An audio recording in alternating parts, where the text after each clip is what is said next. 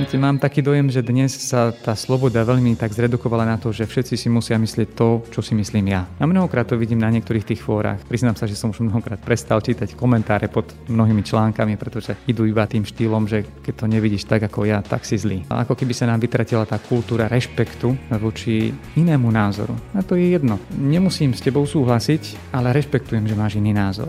A nebudem ťa kvôli tomu znižovať, nebudem urážať tvoju dôstojnosť. Ako tento cit, myslím, že v dnešnej spoločnosti, nie úplne, ale na mnohých miestach chýba, práve tam, kde je ten hejt.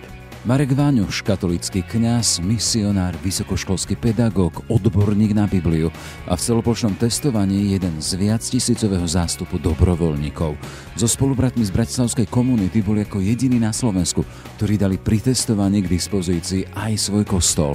Z priestorov, kde bývajú za normálnych čias omše, sa teraz stal priestor na čakanie na výsledky.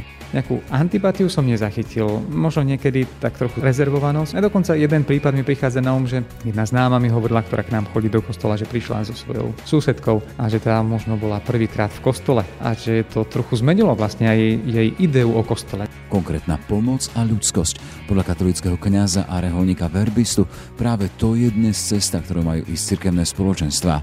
Pápež František napríklad hovorí o cirkvi ako o polnej nemocnici. Jednoznačne na prvom mieste. Najprv sme ľudia, potom sme kresťania, lebo nemôžeme byť kresťanmi bez toho, aby sme boli ľuďmi. Je pondelok 9. november. Moje meno je Jaroslav Barborák. Ráno nahlas. Ranný podcast z pravodajského portálu Aktuality.sk. Celoplošné testovanie na Slovensku. Zapilo sa do neho dobrovoľnícky alebo na úrovni zdravotníkov tisíce ľudí a medzi nimi aj viacero reholných sestier i kňazov, najmä reholníkov. Niekde dali k dispozícii školy, ktoré spravujú či centra voľného času, to je Salesiani na východe Slovenska. Avšak, čo viem, len na jednom mieste bol do testovania zapojený aj posvetný priestor chrámu a ten dali k dispozícii bratislavskí verbisti. Pre tých, ktorí tento názov cudzí, ide o reholu, ktoré špecifikom je pôsobenie v misiách. Ako došlo k tomu, že z priestorov, ktoré sú určené najmä na kult, sa stala akási v úvodzokách polná nemocnica, ako by to nazval pápež František. Ako sa na pandémiu pozerá církev, ktorá musela zatvoriť kostoly, či výrazne obmedziť svoje aktivity a ako sa pozerá na svoje opodstatnenie vo svete, ktorému akoby ani nechýbala. Téma pre Marika Vaňuša, verbistu kňaza a špecialistu na starobilú knihu knih Bibliu. Pekný deň prajem. Ďakujem pekne, pekný deň prajem tiež. Pater Vaňuš, tak vás budem oslovať, alebo pán Vaňuš, tak hovoríme vo sovietských médiách. Tu sme teda autenticky v priestoroch chrámu. V úvode som spomenul teda, čo viem, tak na Slovensku v čase, keď bolo prvé kolo testovania, ste vy tuto v Bratislave dali k dispozícii nielen vaše priestory, váš dvor, kde boli postavené biele stany, ako to poznáme z testovania, ale ľudia mohli čakať na výsledky testov tuto u vás v kostole, v priestoroch posvetna ako k tomu došlo? Myslím, že na začiatku nás oslovila mestská časť Petržalka, ktorá hľadala vhodné miesta na jednotlivé testovania. Myslím, že v rámci celej Petržalky ich bolo okolo 96. A tak sme boli oslovení aj my. Možno, že zbadali ten náš priestor pred kostolom, kde máme také pomerne veľké parkovisko. A bol taký prvý kontakt s predstaveným nášho domu. Potom to nejak zatichlo a asi nejaký deň, dva predtým už prišli konkrétne stavať stany. Pôvodná idea bola, že to bude sa všetko odohrávať na parkovisku. Bolo však aj neisté ohľadom počasia, ako bude. A tak potom, keď prišiel zodpovedný e, vojak, ktorý mal na starosti toto konkrétne miesto, tak sa aj s predstavením domu tak nejak dohodli, že ako by to mohlo vyzerať. A bol to on, ktorý navrhol, aby, aby v samotnom chráme sa čakalo na výsledky, aby teda tí, ktorí budú otestovaní a budú čakať tých 30 minút, na výsledky testov, čakali v chráme, takže sa označili lavice, miesta v primeraných rozostupoch. Tým pádom sa kostol stal miestom čakania na výsledky. Predsa len ide o posvetný priestor, církev si ho chráni. Bolo vo vašej komunite napríklad nejaké rozlišovanie takéto, že ste zvažovali, dáme k dispozícii kostol alebo nedáme, alebo to bolo úplne automatické, že ste povedali áno? Rozlišovanie nebolo možno tak úplne, že by sme boli do neho zapojení všetci, ale každý mohol povedať nejaký ten svoj názor. Jediná vec, ktorú sme sa snažili urobiť, dať ten priestor, hoci je posvetný, je otvorený pre každého, dať ho k dispozícii. V centre je kríž, ktorý oslovuje svojou prítomnosťou. Jedine sviatosť oltárnu sme odniesli do našej kaplnky. Možno aj preto, že nie každý sa vie správať primerane pre to, čo je pre nás posvetné. Keďže sem prichádzali nielen veriaci ľudia, ale aj neveriaci. Takže to bola asi jediná vec, ktorú sme nejakým spôsobom sa uzhodli a takto upravili. Hovoríte, neprichádzate len veriaci, ktorí poznajú priestore, vedia sa správať, prišli tu aj neveriaci. Ako ste mali skúsenosť? Ten priestor, ktorý dostali k dispozícii na čakanie, museli byť vonku, ovplyvňovalo aj to ich správanie? Ťažko to nejak definovať ako globálne. Mal som... Boli ste tu, pozerali ste, boli ste svetkom toho, lebo teda zažil som vás to ako jedna z dobrovoľníkov, ktorú sa ešte dostaneme. Ľudia v zásade mali taký, myslím, že pozitívny vzťah k tomu, že boli aj v kostole v tomto priestore. My sme sa snažili ten priestor aj tak primerane osvetliť to prítmie, ktoré používa k určitému zamysleniu, k určitej meditácii, k stíšeniu sa, čo je veľmi potrebné v dnešnej dobe. Mali sme pustenú aj hudbu, ktorá mohla trochu viac privádzať k tej meditácii. Ľudia, ktorí prichádzali, keď som mal možnosť sledovať, tak po väčšine tak sedeli trochu zamyslení a, a využili ten čas, možno, že veriaci aj na modlitbu. Mal som viacero tých spätných väzieb od ľudí, ktorí aj k nám chodívajú zvyčajne do kostola na bohoslúžby, že bolo to pre nich úžasné, že mohli byť konečne po dlhšom čase v kostole a v tichu sa modliť. Boli tu aj neveriaci, občas som počul v kostola zazneli nejaké zvuky telefónov, niekedy aj dosť náhlas, niektorí spokojne telefonovali. Nesnažil som sa ich nejak teda obmedzovať takto nejak zvonka. Čiže boli tí, ktorí možno nechápali celkom ten zmysel toho posvetného priestoru. A dokonca som sa stretol aj s tým, že niektorí ľudia radšej zostali stať pred kostolom, hoci potom cez kostol potrebovali prejsť, lebo to bol ten prechod k získaniu výsledkov svojho testu. Nemal som možnosť sa s nimi rozprávať o ich motiváciách, ale nejakú antipatiu som nezachytil. Možno niekedy tak trochu rezervovanosť. A dokonca jeden prípad mi prichádza na um, že jedna známa mi hovorila, ktorá k nám chodí do kostola, že prišla so svojou susedkou a že tá možno bola prvýkrát v kostole a že to trochu zmenilo vlastne aj jej ideu o kostole. Doteraz chápala kostole ako veľký priestor, možno nejaký gotický, barokový a že zistila, že kostol môže byť aj taký menší, povedzme útulnejší. To mnohí hovoria, že tento náš kostol možno tou veľkosťou a tou stavbou je taký, taký ktorý viac príjma. Ľudia, ktorí nás počúvajú, nevedia si to predstaviť, ale treba povedať, že to je v podstate čosi modernejšie, má to koľko, nejakých 20 rokov, je to v podstate prestavba, čo tu bol niekedy škôlky, ale si to robí veľmi vkusne, má to veľmi také vyslovene prvky modernosti v takých teplých farbách. Cítime sa to naozaj veľmi príjemne. Poďme k tomu samotnému testovaniu. Vysielame v pondelok ráno, budeme mať po druhom kole testovania vo väčšine Slovenska. Vy ste sa v tom prvom kole zapojili ako dobrovoľník. Vy, kňaz, spomínal som odborník na Bibliu. A čo vás podnetilo k tomu, teda, že aha, dám svoju ruku k dielu a pôjdem pomáhať tým zdravotníkom? Sám zdravotník nie ste. Áno, nie som zdravotník. Prihlásil som sa ako dobrovoľník. To sme tiež v komunite u nás rozprávali, že je to príležitosť a je potrebná pomoc, tak nemáme niečo, čo by nám bránilo, tak sa prihlásime. My sa prihlásili asi 4 alebo 5 ako dobrovoľníci na testovanie v rámci našej mestskej časti Petržalka. Hovoríme o vás ako o verbi z toho reholníka. Áno, z našej komunity, ktoré sme tu na, na Krupinskej. Neskôr sa ukázalo, že tých dobrovoľníkov je pomerne dosť, ale situácia sa tak vyvinula, že tým, že to miesto bolo u nás, tu na dvore, u verbistov, tak e, nás potom aj z tej mestskej časti oslovili a jeden zo spolubratov, Stanislav Krajňák, bol taký, ktorý koordinoval za nás, za verbistov, týchto dobrovoľníkov a ešte dvaja sme tak vypomáhali, jeden pri zapisovaní, druhý pri vyplňaní tých samotných certifikátov, teda tých dát. A tak sme sa vlastne dostali k tomu, že sme šli. Ste sa pýtali, že čo ma motivovalo. Možno to, že Našou charizmou ako verbistov, a ste spomenuli aj na začiatku, že sme spoločnosť Božieho slova, je to misijná rehoľa, čiže zoskupenie v rámci katolíckej cirkvi, ktoré je otvorené pre to vlastné poslanie cirkvi, ktorou sú misie vydávanie svedectva o Kristovi. Nie je to nejaké presviečanie, ale vydávanie svedectva. A vnímali sme to ako možnosť konkrétne žiť aj tú našu vieru. Vydať svedectvo, že sme ochotní zapojiť sa do nejakého diela, ktoré má ľuďom pomôcť, bez ohľadu na to, či sú veriaci alebo neveriaci. Čiže tá vaša motivácia bola motivácia aj to, zohrával tú úlohu, že ste kňaz. Priamo s tým by som to nevnímal tak spojené. Ja som to vnímal tak ľudsky, že môžem pomôcť, keďže pán Boh mi dal zdravie zatiaľ, tak e, môžem pomôcť a zapojiť sa práve do tej akcie. Keď som spomínal aj v úvode ten obraz tej polnej nemocnice, pamätáme si to z, toho, z jedného prvých dokumentov pápeža Františka, ktorý hovorí o cirkvi ako o tej polnej nemocnici, kde v podstate je miesto pre všetkých. Hovorí o tom, že kňaz by mal nejakým spôsobom, aby ho bolo cítiť, aby v úvodzokách smrdel po ovciach. Toto bolo v tom diapazone motivácií, ktoré teda či vás alebo vašich spolubratov pohyňali k tomu? Určite ako určité pozadie v tom našom rozhodovaní rozhodovaní hm, som presvedčený, že to bolo. A sám som vnímal aj tú svoju úlohu, možno ako kňaz. Viete, keď som tu sedel počas toho dňa, najmä sobota bola taká intenzívna, prichádzalo veľmi veľa ľudí a keďže som bol v tých posledných stáciách, keď už potom odchádzali potom s tým eh, certifikátom. Tak občas som sa pýtal ľudí, že teda ako sa im čakalo, ako dlho čakali a niektorí sa priznali, že to bolo aj niekoľko hodín. Hm, tuším si, pamätám, že kto si mi spomnul, že 6,5 hodiny. Že som vnímal, že tí ľudia majú za sebou tiež takú dosť strastiplnú cestu a ten čas venovali ten oso- osobný čas tomu čakaniu. A tak som sa snažil možno aspoň tak ľudsky byť im blízky a možno tak ich trochu povzbudiť a však samozrejme tam nebol priestor na veľké výmeny uh, slov alebo rozhovory, ale možno tými pár poznámkami tak trošku aj tým milším prístupom tak povzbudiť. A myslím, že to mnohí ocenili, že mohli nájsť predovšetkým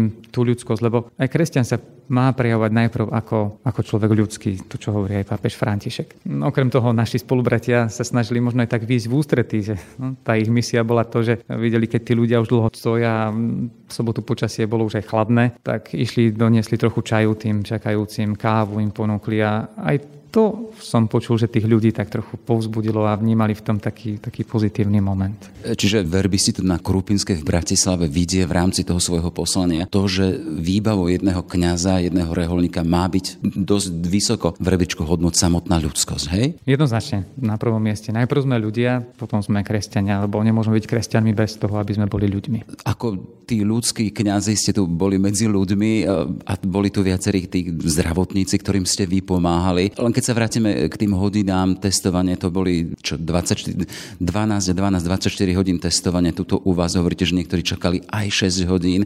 Aké to bolo ľudsky teda zvládať to? Vy ste teda asistovali, ale boli tu ľudia, ktorí odoberali vzorky taký dlhý čas. To vaše pozorovanie, bolo to ťažké aj? Dokonca povedal by som, že to bolo až okolo tých 15 hodín, lebo sa začínalo ráno o 7 a končilo sa večer o tej 10. Ten tým, ktorý sme mali tu u nás, v našom odbernom mieste, bol taký fajn, že sme si veľmi dobre rozumeli konali. Jedným z dobrovoľníkov práve v sobotu bol aj Daniel Pastrčák, hm, známa tiež osoba. Prišiel pomôcť, zapojil sa a veľmi dobre sme si rozumeli. Boli to chvíle možno len pri tom obede alebo pri tej večeri, keď sme mali ako dobrovoľníci aj tí zdravotníci prestávku, keď sme mohli trošku interagovať spolu. Treba len dodať, že interagovali katolíci s baptistami, hej? Áno, aj Okrem toho zdravotníci e, boli tu opäť ľudia, ktorí sú s nami nejakým spôsobom spätí, keďže oni mali tiež možnosť nejak vybrať, tak e, zo zdravotníkov viem, že tu bola jedna reholná sestra, krížová sestra Aneška, ktorá pracuje vo fakultnej nemocnici v centre ako vrchná sestra a zároveň ešte jedna medička, ktorá je s nami zase spojená cez Univerzitné pastoračné centrum, ktoré je v Mlínskej doline, ktoré tiež ako verbisti správujeme. No a potom tu bol ešte jeden, jeden zdravotník. Čiže my sme sa tak celkom dobre poznali, bol to taký zohratý tým a viem, že aj oni dobre sa doplňali doplňali a striedali tam na tom odberovom mieste. Takisto pri zapisovaní aj pán Pastyrčák veľmi dobre Dobre sme si porozumeli aj s, so zástupcom ozbrojených síl, vojakom, ktorý bol sám taký nadšený, že, že lepšie miesto si možno nemohol ani vybrať. Potešilo, že sme tu fungovali, pretože tu človek nerobil len to, čo musí, ale snažili sme sa zapojiť a spríjemniť tým ľuďom možno aj ten čas, ktorý bol nepríjemný aj tým dlhohodinovým čakaním. Mali si počas tých XY hodín skúsenosť čosi negatívneho? Párkrát som zachytil možno v niektorých takých e, bočných reakciách ľudí z troške takej nervozity, keď prichádzali už po ten záverečný certifikát, že bolo na nich tak trochu vidno, že ani možno nie celkom slobodne prišli, ale predsa len prišli, len to tak trochu dali nejakým takým, ako sa hovorí, šplechom najavo. Ale v zásade nebolo nejakých iných negatívnych skúseností. Skôr by som povedal, že vo mne osobne prevládali tie pozitívne a vo mne aj obdiv voči tým ľuďom, ktorí toľké hodiny dokázali čakať. Čo ste v nej obdivovali? To, že boli ochotní napriek tomu možno mediálnemu trochu aj chaosu, by som povedal, ktorý predchádzal samotnému testovaniu pretože boli mnohé hlasy za, proti sa tam objavili veľmi rôzne argumenty a človek e, možno mohol byť v určitom zmetku, že teda čo je to správne rozhodnutie. Ja osobne som to vnímal ako správne rozhodnutie. Ísť, dá sa otestovať. Sme boli ako členovia, dobrovoľníci testovaní ako prví, pretože ak by sme boli testovaní pozitívne, nemohli by sme samozrejme e, byť účastníci toho týmu. Vnímal som to aj tak trochu biblicky, keďže je to niečo, čo mi je blízke. Mi prišiel na om ten obraz z Evanelia podľa Lukáša, keď Jozef s Máriou prichádzajú do Betlehema počas čítania ľudu. Hej? Idú dať sa zapísať. A A to spomína evangelista. Bolo to sčítanie ľudu pravdepodobne pri príležitosti nejakého vyhodnotenia tiež. Tam to bolo ešte možno negatívnejšie, lebo šlo kvôli daniam, ktoré sa mali platiť rímskej ríši. Ale obaja Jozef aj Mária sa podrobili možno tomuto príkazu a šli poslušne, bez nejakého reptania a tiež to pre nich prinášalo strasti cesty, keď cestovali možno niekoľko dní z tej Galilei do Betléma. Obraz, ktorý mi pripomenul, že a potom z toho všetkého vzýšlo niečo krásne, pretože Betlehem sa stal miestom, kde sa narodil Ježiš Kristus, Boží syn. A že mnohokrát to, čo k nám na prvý pohľad prípada také nepríjemné a ťažké, môže prispieť k niečomu dobrému nakoniec. A, pre mňa osobne ako veriaceho človeka to bola aj tá myšlienka, že Pán Boh dokáže aj cez tieto niekedy nie celkom e, možno pre nás pochopiteľné, pre niektorých nie celkom logicky odvoditeľné rozhodnutia aj tých vládnych predstaviteľov, pokiaľ nie sú ozaj v rozpore s môjim svedomím, tak môžu slúžiť na niečo dobré a je pekné sa zapojiť do toho. Keď tak doťahujeme veci, to znamená, vy hovoríte to teda, že Boh pôsobí skrze premiéra, skrze ministra zdravotníctva? O, skrze každého človeka. Isté, že podľa mňa osobne Boh pôsobí zvlášť cez tých, ktorí mu to umožňujú, tým, že sa snažia rozlíšiť, čo je naozaj to naozaj dobré a správne, keďže Boh je aj to najvyššie dobro. Ale Boh dokáže pôsobiť, a ukazujú nám to celé biblické dejiny, aj cez ľudí, ktorí na prvý pohľad nie sú takí pozitívni a práve aj negatívni. To práve písmo, Biblia ukazuje, že sú aj ľudia, ktorí chcú konať v protiklade s Božím plánom, ale Pán Boh si aj to použije na to, aby to dobro nakoniec mohlo sa ukázať. Takým typickým príkladom je skúsenosť možno vyvedenia z Egypta, vyvoleného národa, kde faraón, ako čítame v písme, sa neustále usiluje brojiť proti tomu, čo mu Boh komunikuje cez Mojžiša a napriek tomu nedokáže zabrániť tomu uskutočneniu, tomu daru, ktorý Boh dáva ľudu a to je tá jeho sloboda. Hej, sedíme tu, ako sme začínali v posvetnom priestore chrámu, ktorý bol len v horizonte dní aj ako si v úvodzokách polnou nemocnicou, kde ľudia čakali na svoje výsledky. Rozprávam sa s kňazom, s katolickým kňazom, ktorého život je založený v podstate na to, že dal slovo Bohu, ale počúva nás veľká časť publika, ktorému to nič nehovorí.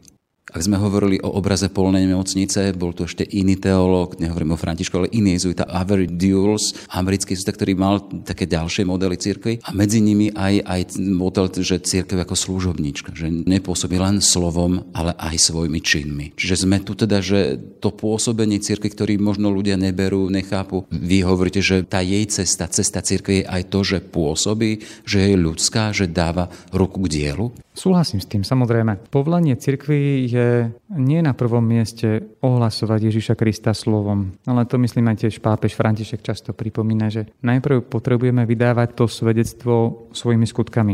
Už len paradox, teda sa rozprávam s misionárom zo spoločnosti Božieho slova a hovorí, že ten prvým čo má robiť cirkev, nie ohlasovať to slovom. Čiže ako? No, potrebujeme to Božie slovo predovšetkým prijať my, ktorí sme veriaci, ktorí sme mu uverili. A potrebujeme ho urobiť nejakým takým spôsobom hmatateľným v tom našom živote. Opäť mi príde na um biblický obraz, ktorý teologicky nazývame vtelenie, že teda väčšie Božie slovo sa stalo telom. Ale v praxi to znamená, že nezostávam iba pri nejakých teóriách, ale žijem to, čomu som uveril. A keď môj život niekoho osloví, tak potom sa s ním môžem začať aj rozprávať o, o tých mojich motiváciách. Prečo robím to, čo robím a keď sa ten druhý začne pýtať. A potom môžem vysvetliť, potom môžem ohlasovať aj to slovo.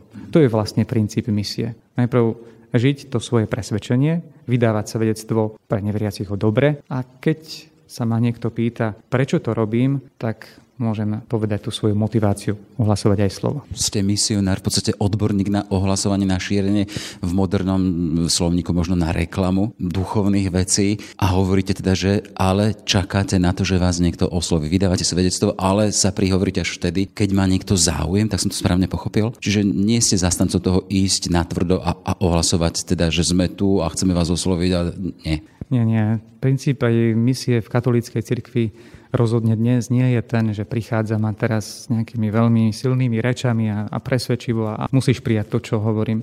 Nie, nie, toto nie je princíp misie. Princíp misie, a to opakuje veľmi často aj pápež František, nie je prozelitizmus, teda nejaké presvedčovanie toho druhého o tej mojej pravde, ako keby sa to malo ukázať v dialogu alebo iba v tom nejakom, nejakej konfrontácii, ale je to predovšetkým vydávanie svedectva. Žiť vieru, ktorá potom sa môže stať osloviteľnou. Čiže je to na prvom mieste svedectvo. Nie je to žiadna reklama. Hej. Misie nie sú o tom robiť reklamu.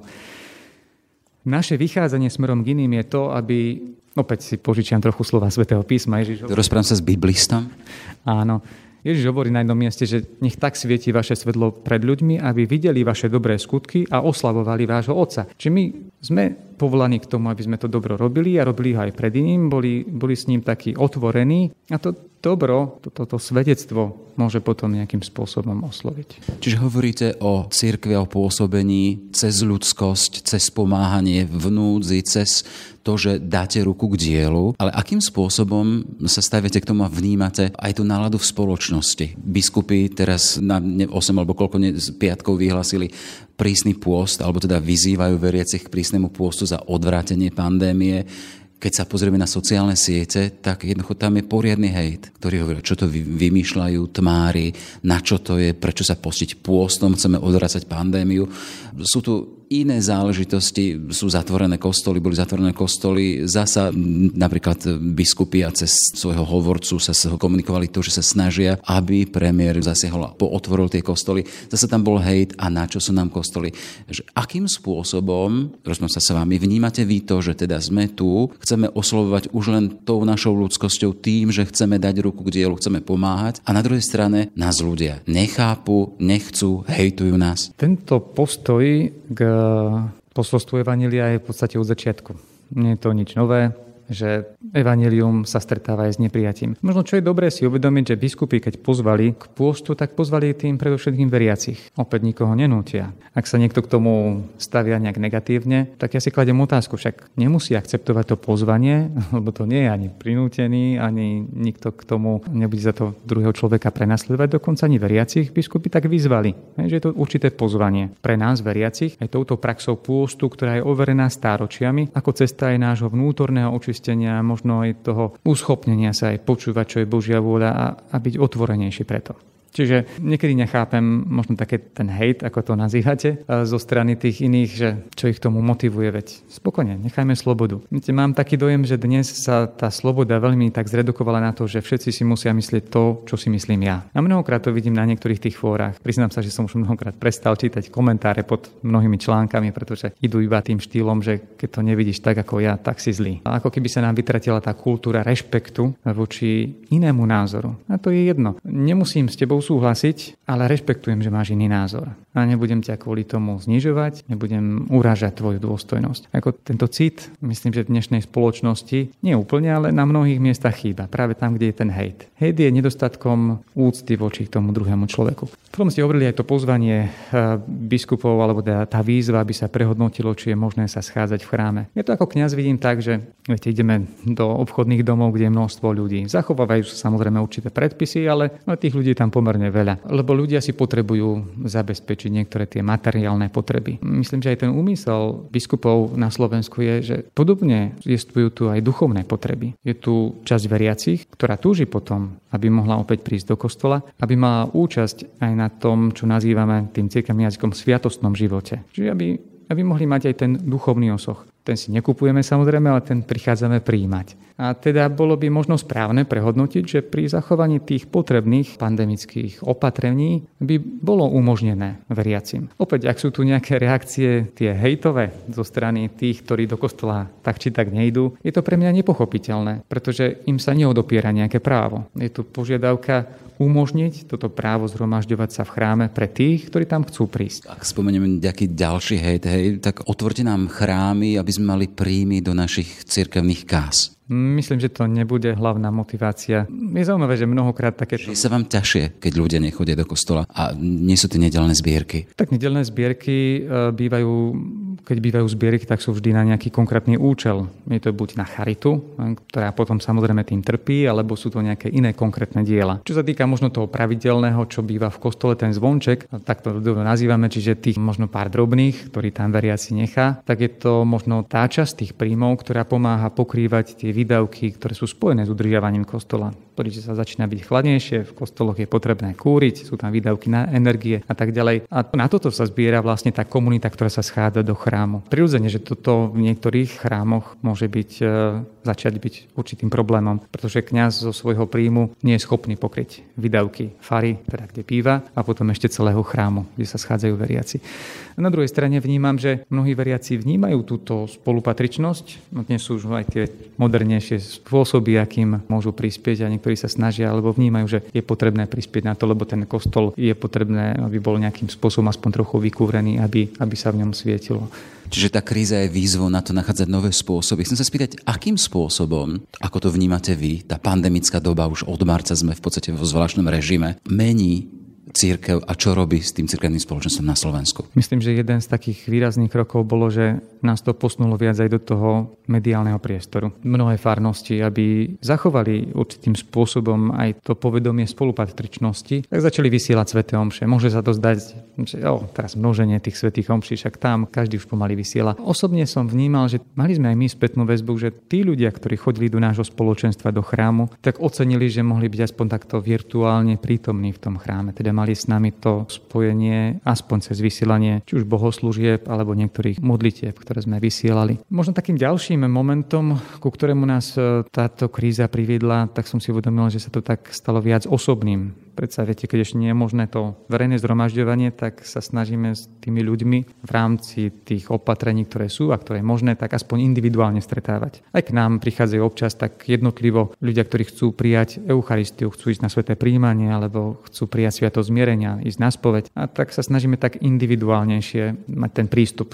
aj aby to nebolo nejak naraz, tak je to nejak rozdelené počas dňa, čo je potom niekedy možno aj náročnejšie, ale iným spôsobom privádza to k tomu, že aj to, čo robíme a to prežívanie našej viery potrebuje byť aj na tom, nie že sme len ako veľké spoločenstvo anonymný v tom chráme, ale že je to o tom osobnom vzťahu. Teda tento osobný aspekt viery, ktorý možno na druhej strane ukazuje aj to, že do akej miery mi záleží na tom mojom duchovnom živote. Možno sú ľudia, ktorí si povedia, a tak teraz nemusím ani chodiť do kostola, tak možno si to len pustím a možno aj nepustím a, cez televíziu alebo internet. Sú, no to zažívame, teda, že možno sú, sú to je, to je skúsenosť.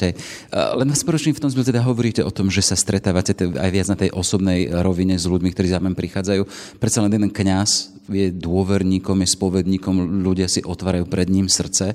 A tu sa chcem spýtať na to, že čo ako to vy pozorujete, čo tá pandemická doba, tá kríza robí možno aj so Slovenskom, s ľuďmi, lebo teda krajina sa skladá z jednotlivcov a keď vy máte možnosť nazrieť do tých vnútier jednotlivcov, Mení sa tam niečo? Že kam smerujeme? Čo to robí so Slovenskom? Neodvážil by som sa to nejak tak globálne zhodnotiť, lebo nejak nemám na to ani dostatok poznatkov. Ale osobne, čo vnímam, tak som vnímal najmä v tej prvej vlne takú zomknutosť.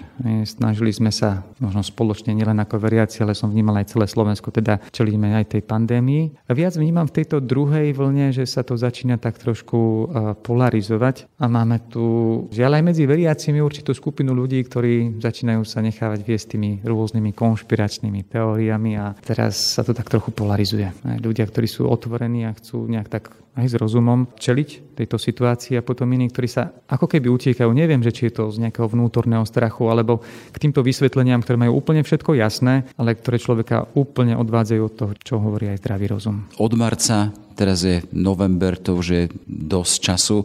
To riešenie sa očakáva až s vakcínou niekedy v apríli. Nie ste unavení z toho všetkého? Čo zažívame? Čím si prechádzate aj vy ako jeden profesor? Asi určite dištančne prednášate, nemáte tam tie tváre tých svojich študákov.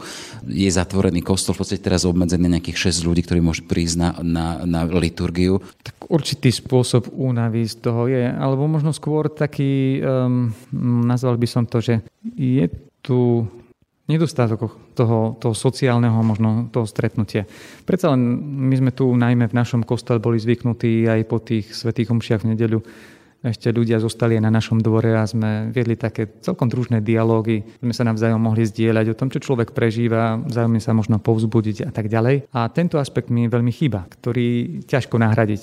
Či už keď sa aj vysiela dajme tomu tá Sveta Omša nejakým tým spôsobom cez YouTube alebo iné prostriedky, tak chyba tu toto spoločenstvo, to zažívanie spoločenstva. To som počul aj od niektorých ďalších, s ktorými som sa tak rozprával, že virtuálne aj to je už niečo, že sa môžeme vidieť, mávame tu aj také biblické stredka, osobne mávam s lektormi a robíme to cez platformu Zoom a tak ďalej, tak sa vidíme aspoň, ale nie je to celkom ono. To ako keby sme sa stretli a mohli človek druhého potlapkať po plesi alebo nejak podať ruku. Že tento sociálny aspekt do značnej miery vnímam, že, že absentuje a, a to je niečo, čo nás dosť ochudobňuje. Na druhej strane ste viac odkazané si na komunitu ako reholník, žijete v komunite ďalších vašich spolubratov. Je to v podstate akýsi obraz tej vašej rodiny. Hej, to vás ťahá alebo tlačí byť viac doma. Z tohto hľadiska mne osobne neprežíva možno až tak túto absenciu toho, tých sociálnych e, vzťahov, pretože naozaj sme ako komunita, žijeme na spôsob rodiny v tomto dome, lebo sa tu pripravujú na to poslanie kňaza naši seminaristi, čiže vytvárame takú určitú celkom dynamickú komunitu a vieme sa teda spoločne dať aj do nejakej práce. Čiže nás sa to ako možno tak úplne osobne nedotklo s takou ťažou tá situácia obmedzenia sociálnych kontaktov, ako si viem predstaviť ľudí, ktorí žijú o samote, možno aj starších ľudí a možno s tými sa snažíme aspoň tak po telefóne byť v kontakte, keď sa dá a podobne. Takže v podstate sme už aj po druhom kole celoplošného testovania. Ten kontext, ktorý sme sa stretli, bolo to, že vy ako verbisti, ako reholníci, ako katolickí kniazy stali k dispozícii na to prvé kolo aj váš chrám, váš váš kostol, čo bolo celkom nezvyčajné. Čo by si zaprieli krajine Slovensku do najbližších dní? Sme predsa že celkom blízko pred Vianocami. Mojím prianím by bolo aby sme sa vedeli aj z tejto ťažkej situácii možno tak trochu poučiť a vedeli si vážiť tie veci, ktoré stále máme. E, samozrejme, obmedzenia nám mnohé veci berú, ale niekedy sa stávame takými, takými frflošmi. Toto nemôžeme, tamto nemôžeme. Učiť sa vážiť si veci, ktoré máme a ktoré možno ľudia na mnohých iných miestach našej planéty nemajú. To je možno také prvé prianie. Učiť sa vážiť si to, čo máme. A druhým prianím je možno vnímať to, že keď ten druhý sa bude mať dobre, tak budem sa aj s tým spôsobom mať aj dobre aj ja. Čiže tak trochu viac tej empatie a možno aj dobroprajnosti. Mnohokrát e, sa mi zdá, že vidím takú veľkú uzatvorenosť v ľuďoch, že teda keď sa ja nemám dobre, tak ani ten druhý a, a možno to stojí niekedy v pozadí aj mnohých tých hejtov. Naučiť sa tu tejto dobroprajnosti, ktorá nikomu z nás neškodí a môže urobiť možno aj to naše spoločenstvo, aj našu krajinu o niečo lepšou. Toľko teda Marek Váňuš, katolický kňaz, verbista, odborník na Bibliu. Všetko dobré a nech sa vám darí. Ďakujem pekne. Ráno nahlas. Ranný podcast z pravodajského portálu Aktuality.sk. Sme v závere. Aj tento podcast vznikol vďaka vašej podpore, ktorú sa uchádzame naďalej. Už sumou 99 centov na týždeň nás môžete podporiť na našom webe cez službu Actuality+. Pekný deň želá Jaroslav Barborák. Všetky podcasty z pravodajského portálu Aktuality.sk nájdete na Spotify a v ďalších podcastových aplikáciách.